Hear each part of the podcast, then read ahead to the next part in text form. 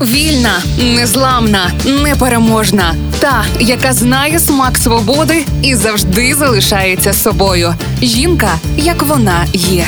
Про жінок, які змінили хід історії в програмі Ольги Талипської на Радіо Перше. Каміла Клодель була коханкою Огюста Родена, його музою та найбільш обдарованою ученицею. За трагічною історією життя приховано величезний талант жінки-скульптора. Я показав їй, де шукати золото, але золото, яке вона знаходить, належить їй. Так Огюст Роден сказав про свою Камілу Клодель. Коли відомий французький скульптор взяв її під свою опіку, їй було лише 19, а йому 42. Це непросте партнерство тривало майже 15 років, але зрештою Каміла відчула потребу відокремитись від свого наставника і коханця. Однак після розлучення з ним її творче життя трагічним чином обірвалось. Сьогодні існує всього 90 робіт скульпторки. Вона знищила велику частину своїх творів, а решта просто загубилась. На відміну від свого відомого патрона, Клодель ніколи не отримувала публічних замовлень, хоча впродовж багатьох років регулярно виставляла свої роботи. Її видатний талант привертав увагу критиків,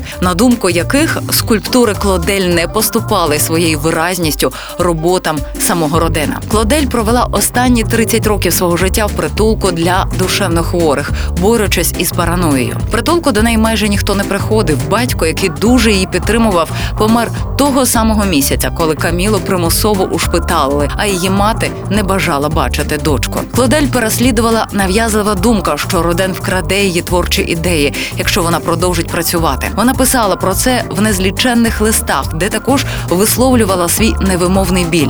Ця самотність просто нестерпна, писала вона лікарю в притулку 1915 року.